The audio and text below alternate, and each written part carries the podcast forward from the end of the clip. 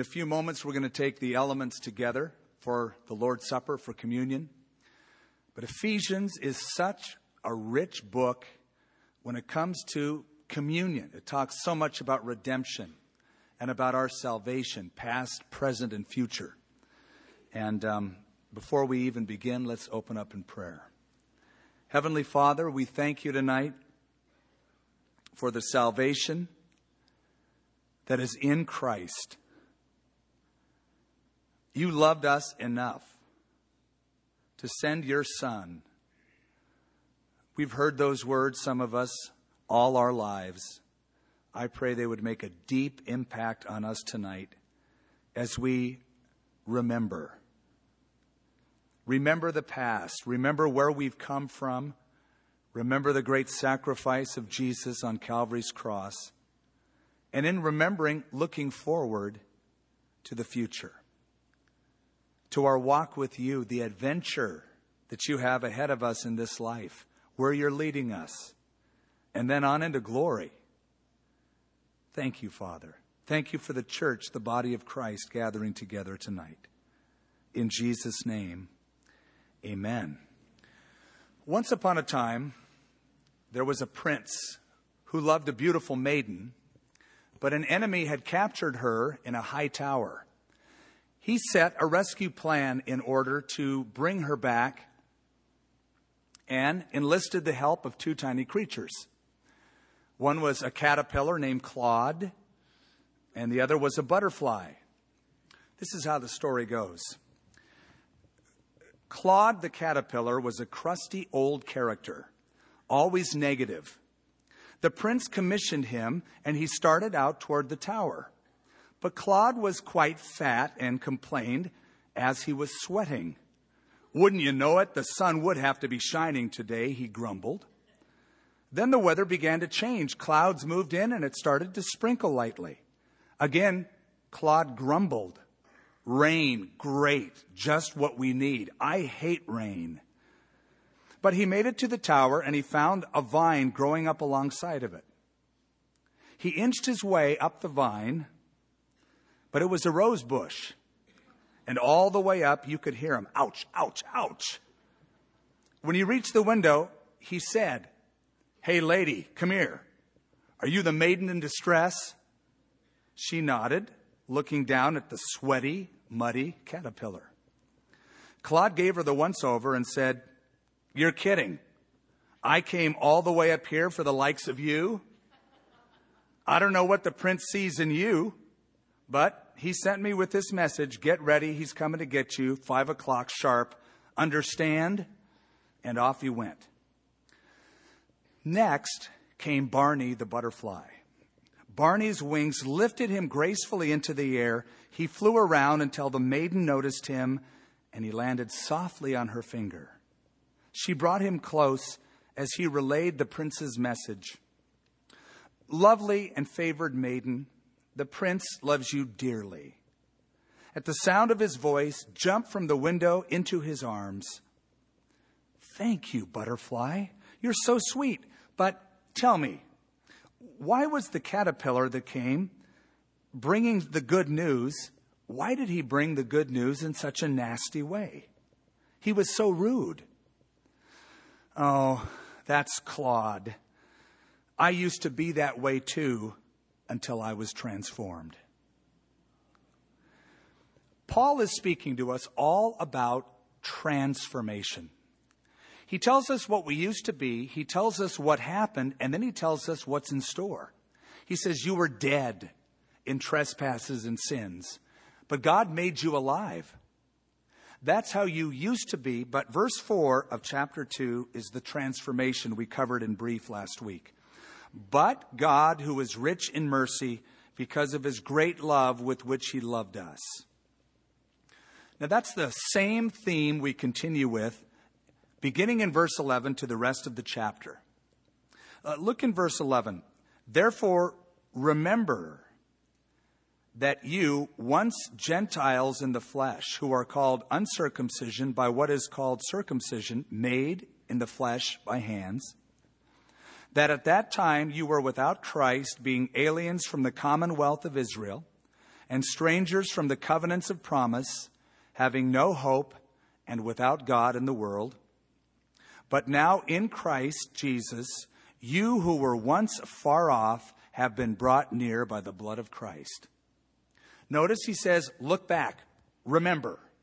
That's what we're doing tonight. We're, as the sign says on the sides of the platform, remember. We drink to remember. The world drinks to forget. We're taking the elements to remember what Jesus did. We're looking back and remembering where we came from. So he says, therefore, remember. He paints the picture, and then in verse 13, but now in Christ. And then again in verse 19, now therefore you are no longer strangers and foreigners, but fellow citizens with the saints and members of the household of God. You can always tell the depth of the well by how far you have to lower the rope. You can tell how great a salvation we enjoy by how far God had to lower the rope to rescue us. To what depth, what length God went to to secure salvation for us. And that's the picture that is painted here. We do well to remember. You know, that's a theme so often throughout the Bible. When the children of Israel were on the verge of entering the promised land, they had suffered for 40 years in the wilderness. They had complained for 40 years. Now they were on the verge of crossing over. And Moses stood before them in Deuteronomy, and he said, You shall therefore remember all the way the Lord has led you these 40 years in the desert, how he's taken care of you. He told them to remember. Once they crossed the Jordan River, they set up stones of remembrance. They set them up at Gilgal so they would always remember what God had done. Stones of remembrance. We painted a black picture last time of our past. And by the way, it's not a picture of just some people, it's a portrait of everyone outside of Christ. This is how black it was. Whether we were Jew, Gentile, male, female, whether slave or free, it's the picture of all mankind.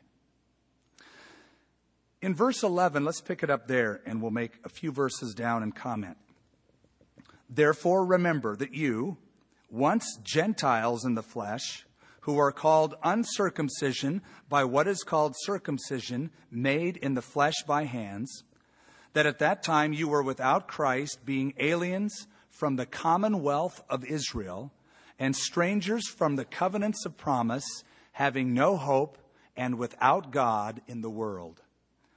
But now, in Christ Jesus, you who once were afar off have been brought near by the blood of Christ.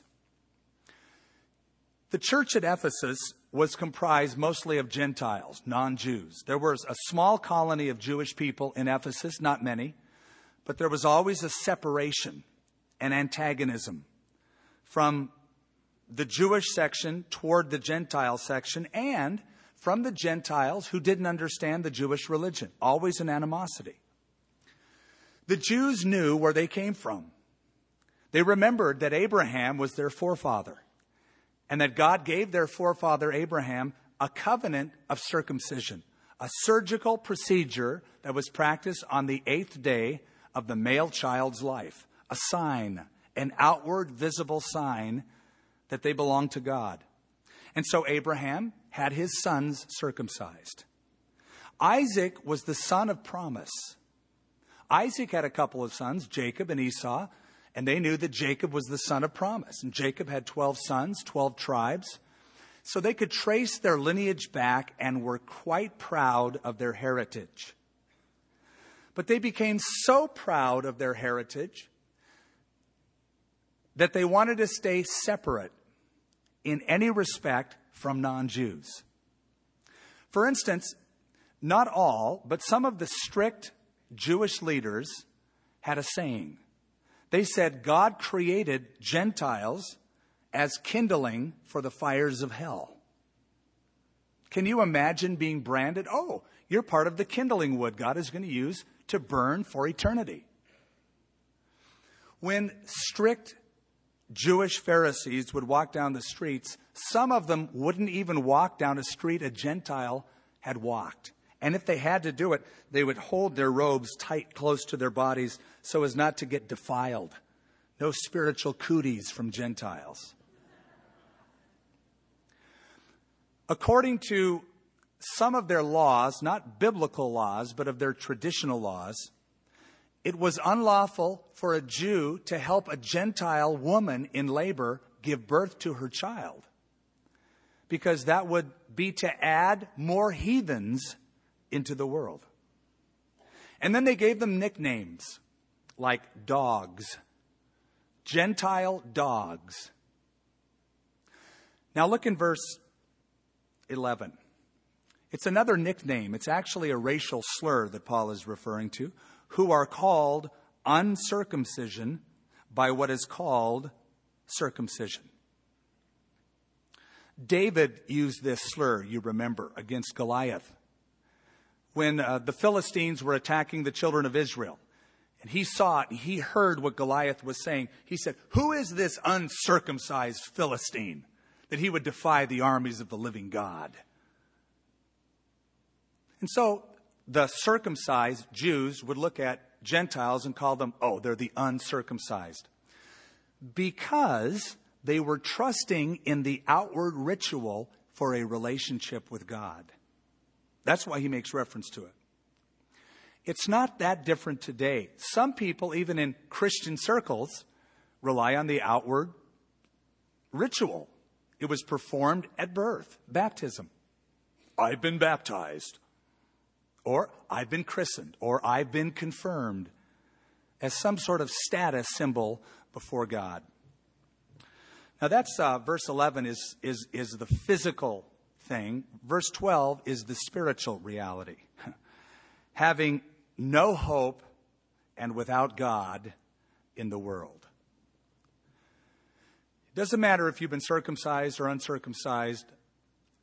It matters much less than people think if you've been baptized or not baptized. It's an act of obedience, but you're not saved by it.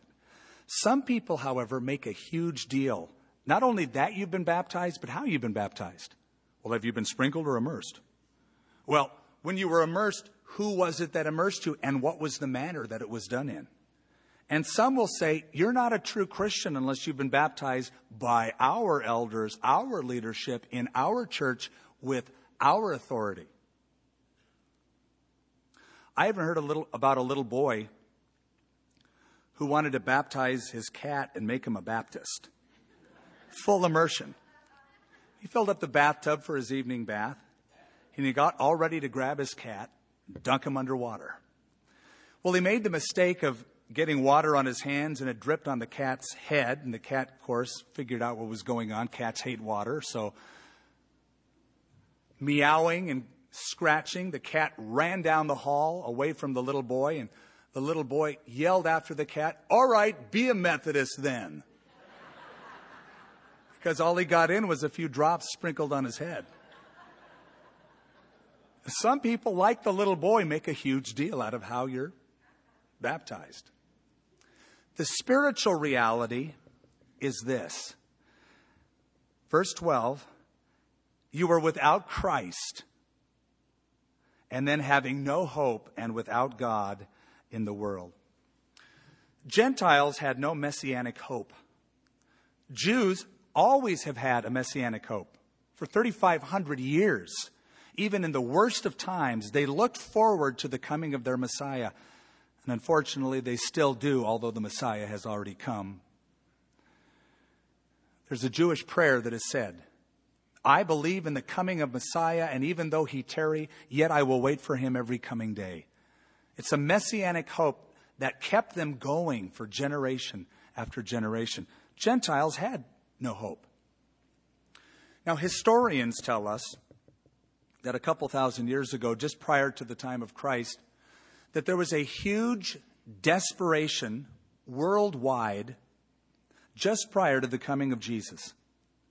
That Roman and Greek polytheism that had inundated the world brought people to a place of restlessness. That is, they felt that it was unfulfilling to be a part of those religious systems. They wanted more. And they yearned for more. And some of the writers during that period will say that among the Jews there was high hopes that the Messiah would soon come, and among the pagans, Greeks and Romans, there were high hopes that there would be a change because of the desperation in their world. Now, in Ephesus, that's the church he's writing to, there were more gods and goddesses than you could shake a stick at. There were temples all over town. I've been in Ephesus. I've seen the ruins of some of those temples, still standing today. It was a hopeless culture. They were without Christ. They were without hope. As I was reading this verse, I thought, well, that's a very contemporary verse. Not much has changed. The world today is very hopeless without Christ, without hope. For the most part, in our culture, we have garden variety pagans. What I mean by that is they're without Christ. They, they don't have any real solid future hope in the true God, but they add some kind of spiritual dimension to their life, and they'll try anything. Whether it's Britney Spears and Madonna with the Kabbalah that they're experimenting with, the mystical Judaism that could be applied uh, in any way because it, it's such a broad interpretation and it is a mystical religion. To the smorgasbord approach. I'll take a little of that, a little of this, and add it all together and make my own religion. One of the questions everyone has, but few ever answer, is why am I here? Where am I going? What is the meaning and purpose of life? We live in a generation where people are asking those questions, want answers desperately, but for the most part, haven't gotten them. Nicolas Cage, who's a very famous actor, as you know, said, I wonder if there's a hole in the soul of my generation. We have inherited the American dream, but where do we take it? How many people do you know who are genuinely satisfied with life? They look at their life and they go, I know the purpose of life. I know the meaning of life, and I'm fulfilled. I'm satisfied. Very few. Henry David Thoreau was right. Most men lead lives of quiet desperation. No one is worse. No condition is worse than being without Christ, without hope in this world. But that was then. This is now. Notice the change in verse 13. But now, again, that transitional phrase. Back in verse 4, it was but God. Here it is, but now, in Christ Jesus, you who once were afar off have been brought near by the blood of Christ. For he himself is our peace. Notice that. It's not that Christ gives us peace, though he does. It's not that Jesus makes for us peace, but he does. In the Greek, it's very emphatic. He himself is our peace. And here's why. In Christ, we're elevated. It's not that God takes Gentile and raises him to the level of a Jew. He takes Jew and Gentile and raises them to the level of being in Christ. So you lose social and ethnic distinctions. He himself is our peace, who has made both one and has broken down the middle wall of separation. If you know much about ancient Judaism, you know that ancient Judaism was, was all about separation, not integration. It wasn't a unifying thing, it was a separating thing. You could see it in the temple, you could see it in the synagogue. In the temple, there were courts. In the synagogue, there were areas for different people.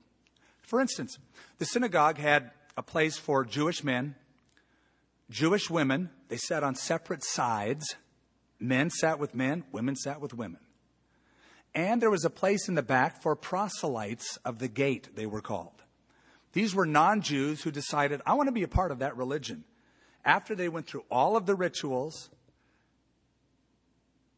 the circumcision, etc., they were still confined to an area called the area for the proselytes of the gate. In the temple, there were courts. Big court, that was the court of the Gentiles. It's sort of like the nosebleed section in Angel Stadium, way far away, afar off. And the closer you got were more courts for special groups of people.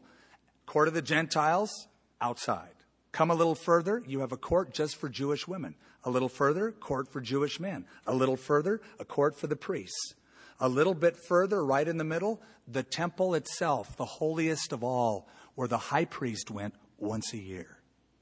Very separated, very segregated. Now look at that verse, verse 14. He is our peace, himself is our peace, who has made both one and broken down the middle wall of separation. Did you know that in the ancient temple, the temple of Herod, there was a wall around the court of the women that separated the Gentiles from the rest of the Jews, and that wall had an inscription all the way around it. It was like a no trespassing sign, but it said this No foreigner may enter within the barricade which surrounds the sanctuary and the enclosure. Anyone who is caught doing so will have himself to blame for his ensuing death. In other words, cross this line, buddy boy, and you're a dead man. Gentiles were killed for crossing that line. There was a wall of separation. That's what Paul is referring to. And any Gentile who visited Jerusalem, they knew about that wall. Now, we're going to take the elements in a few minutes.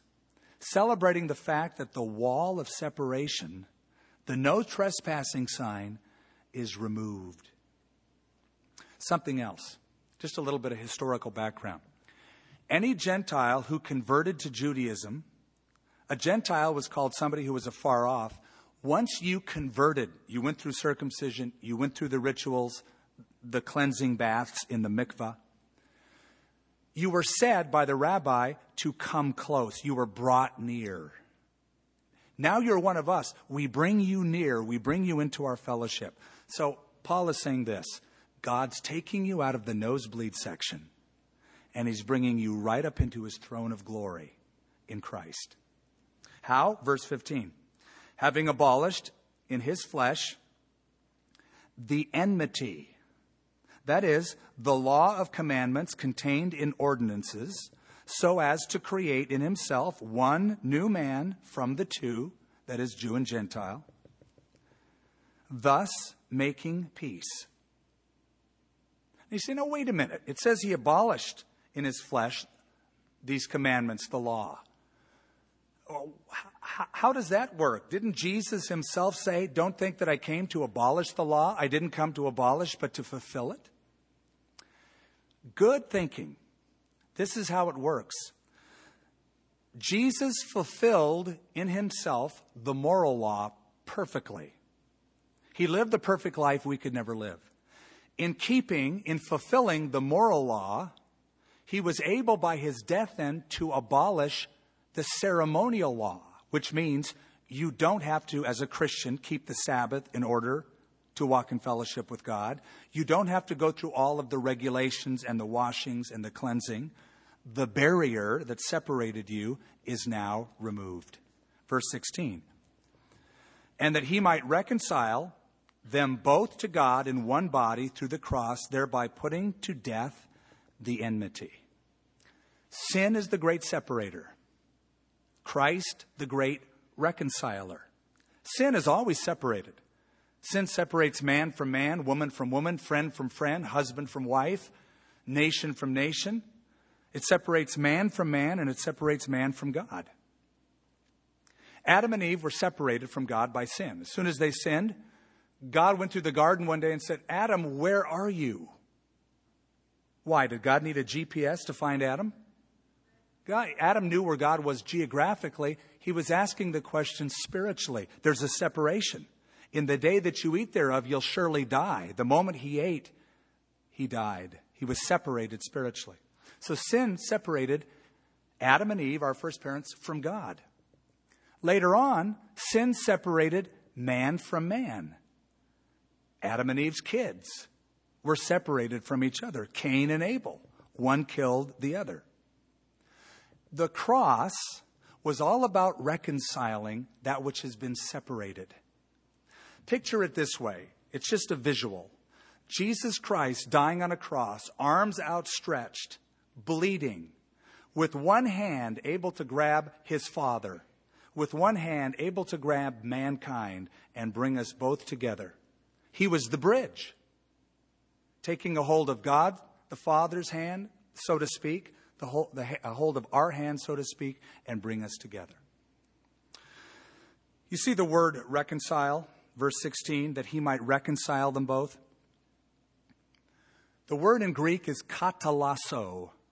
Katalasso. I'm going to tell you what it means. It means to change or alter thoroughly, completely change. It also means to clear a path. Here's the picture there's a roadway, a pathway. I can't get through the path to get to somebody else unless somebody clears the debris, the obstacles. I went to North Carolina a few years ago and I was there right after a hurricane and I was going up to speak at the Billy Graham Training Center at the Cove. Couldn't get up the road because of the debris, the branches that were on the road. They had to clear it so that I could get from the place of fellowship to the cabin where I was going to sleep. They had to reconcile it. They had to remove the obstacles from the road. That's what the cross is all about. And here's Paul's point God went to the trouble of reaching down to the earth, clearing the debris away so that Jew and Gentile don't have to be Jew and Gentile, but brother and brother, brother and sister, family of God. The family of God is possible because of the reconciliation, the clearing of the path done at the cross. So the cross eliminated the wall that separated man from God and man from man. What that means is if you were to walk into the early church 2,000 years ago, you would see something that would be absolutely revolutionary. You would see people who would be separated by culture, by language, by sexual orientation, male and female, slave, slave owner, all in one fellowshipping. The early church was a billboard of reconciliation. Now, it didn't come easy. It was hard. It was hard for Peter, the apostle. You remember when Peter was um, staying with his friend uh, Simon the tanner in Joppa, and it was lunchtime. He was hungry, and he fell into a trance, and he saw this thing come out of heaven like a sheet tied at four corners, and there was unkosher animals on it. And he sees it, and God speaks to him and says, Peter, rise, kill, and eat. And Peter, being the very obedient, mild mannered fisherman that he was, said, No way, Lord. I've never had anything that's unclean. I'm kosher. I'm not going to eat uh, something unkosher. I'm forbidden. And God said, What I have cleansed, let no man call common or unclean. Now, he's hearing that, and at the same time, somebody's ringing the doorbell downstairs. And it happened to be a delegation from Caesarea, from a guy's house named Cornelius, who called for Peter to come to him and preach the gospel.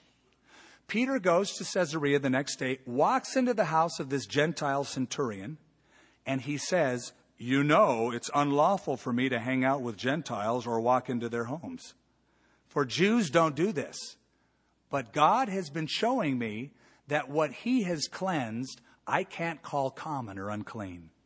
In other words, I'm starting to realize that this Christianity thing is all about bringing people together, not separating them.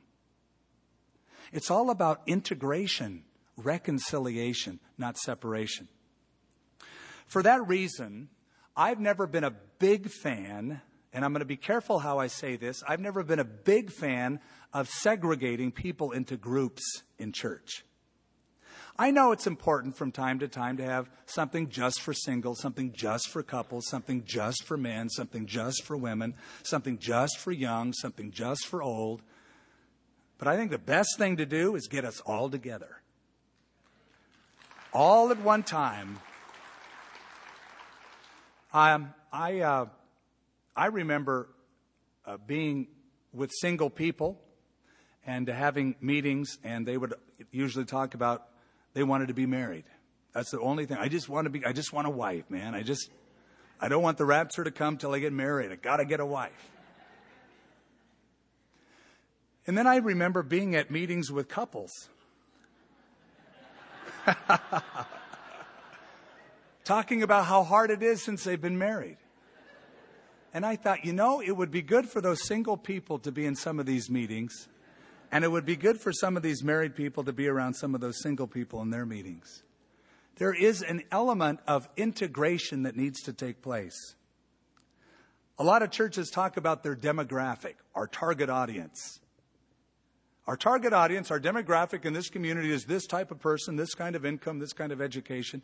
My target audience is anyone and everyone who will listen to the gospel of Jesus Christ. That should be our target audience. Paul wrote to the Colossians and he said, Him we preach, warning every man and teaching every man that we may present every man perfect in Christ Jesus. The operative phrase is every man. Doesn't matter race, doesn't matter age. Uh, one of the, my favorite scenes in my mind, several years ago, we used to have at my previous fellowship a, um, a heavy metal church. I know that sounds odd, but we had this guy who was a rocker. And it was the day and age when glam rock was real big. Thank God it's not big anymore, but it was big then. And, you know, um, uh, we just, he didn't know what to do with his music. I said, why don't you start a Friday night fellowship just for hard rockers? And it was the loudest, most obnoxious thing in the world, but kids got saved. And eventually they'd integrate into the main services. Took a long time, but they did it. And I remember looking one Easter Sunday to my right and seeing this guy in a three piece suit, very conservative, pinstripe, you know, looked like the top lawyer of the community, right next to a kid with a spiked leather bracelet, spiked hair, tattoos, and both of them had Bibles open and they were worshiping the Lord. And I said, That's the church, man. That's the way it ought to be. Verse 17, and he came and he preached peace to you who are afar off and to those who are near. For through him we both have access by one Spirit to the Father. Now, therefore, you are no longer strangers and foreigners, but fellow citizens with the saints and members of the household of God, having been built on the foundation of the apostles and the prophets, Jesus Christ himself being the chief cornerstone, in whom the whole building being joined together grows into a holy temple in the Lord, in whom you also are being built together for a dwelling place of God in the Spirit. The word picture that Paul uses is that of a temple. If you were Jewish, you would think of one thing the Jewish temple in Jerusalem. That was the most famous temple. It was really the only temple.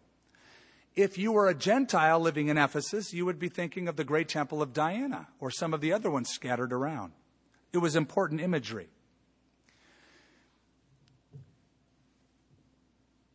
The temple in Jerusalem was an incredible building with an incredible foundation. If you, if you come with us this year to Israel, I want to show you some of the foundation stones.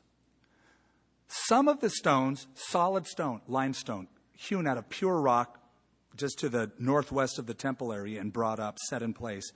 One of the foundation stones is 29 feet long,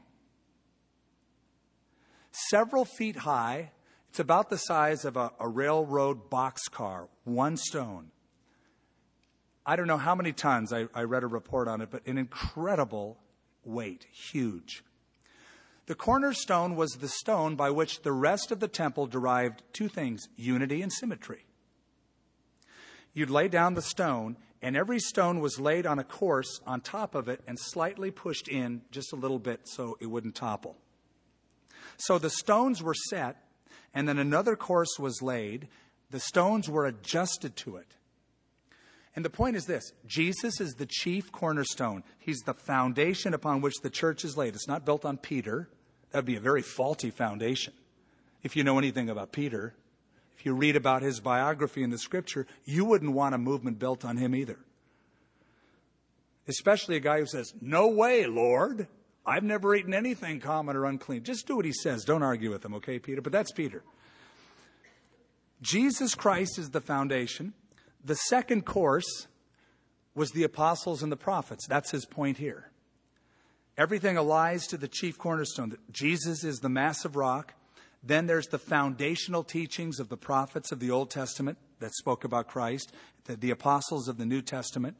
And then, one by one, we're added to it, stone upon stone, that builds into a holy temple. So, it's that the apostles and the prophets personally laid the foundations of the church. It would be like saying, in modern terms, Jesus is the cement slab, and the apostles are the two by four foundational stones, or, uh, excuse me, studs, the two by fours, and then the rest of the house is built. He's the chief cornerstone. Now look at, uh, and we're going to close with this. Verse 19 Now therefore, you are no longer strangers and foreigners. You're not outsiders. You're not Gentile dogs. You're not called the uncircumcision. There's no slur here. You are fellow citizens with the saints and members of the household of God. That's what we are. We're all near, we're all citizens. How can you tell tonight if you're a citizen of the household of God, if you're a citizen of the kingdom of God? I'm going to give you three tests. Number one, how do you feel around other Christians? How do you feel around other Christians? Are you at ease with other believers? Are you a little bit uncomfortable? Do you feel like an outsider? Do you feel more comfortable with another crowd, an unbelieving crowd? I don't like being around these church people. Well, it's probably a good indication that you're not a Christian. You say, well, I, listen, I understand that there are some people that are a little bit goofy, but all of us as believers should feel an, an at ease with one another, comfortable around other Christians. Now, I remember my first experience as a non believer being in a Christian church, a real Christian setting. I didn't like it. I felt uncomfortable. I saw their worship, and they, some of them had their hand raised, and I thought, oh man, this is not my crowd. Test number two do you understand what is being talked about? Paul wrote to the Corinthians, and he said, The natural man does not understand the things of the Spirit. He can't understand them, they're spiritually discerned. Test number three are you conforming to the laws and customs of this new country? In Christ. That's how you can tell if you're a citizen. Are you comfortable being with other citizens of the country? Do you understand what is being talked about as we go through the Bible? And number three, are you conforming to the laws of the country? Are you being obedient to the dictates of Scripture? That's the third test. When I was in the UK, I rented a car, and uh, it took me about two minutes to discover uh, I was going against the flow of traffic. I go, oh, that's right. They drive on the wrong side of the road. And they corrected me. Oh, no, mate, you drive on the wrong side of the road. We're on the right side. I said, oh, no, we invented the car. We get to choose what side of the road it's on. But anyway. If you're going the wrong direction that the Bible says you're to be going, you're probably not a citizen of the kingdom. You're still an outsider, still a stranger, still a foreigner. Now, I opened with the story of the caterpillar. Barney the butterfly versus Claude the caterpillar. One was transformed, one wasn't. If you're transformed, if there's change, then all of these three tests will be met. I'm going to close with another caterpillar story. There were two caterpillars. They were inching their way along the grass, and they saw a butterfly overhead and one nudged his friend, the other caterpillar, and said, You couldn't get me up in one of those things for a million bucks. That's how a lot of people look at Christians. You couldn't get me to be one of those for a million bucks. Well, you could if Jesus transformed your life. And that's what it's all about. Has there been a transformation? Are you still afar off? Do you come and feel like, well, I'm here, but I don't feel like I'm really a part of the family? Then it's time to release yourself into his arms and let Jesus, who died on the cross, bring you and the Father together. Let's pray. And as we do, I'm going to ask the, the um, communion board to come forward and we'll pass out the elements. Heavenly Father, thank you for this opportunity to sing, to worship, to share together as a family, to take these elements of communion, the Lord's Supper. Lord, as we take them together as a body, it reminds us, Lord, that we're a part of one another. We're going to be nourished by the same elements, the same bread that goes in one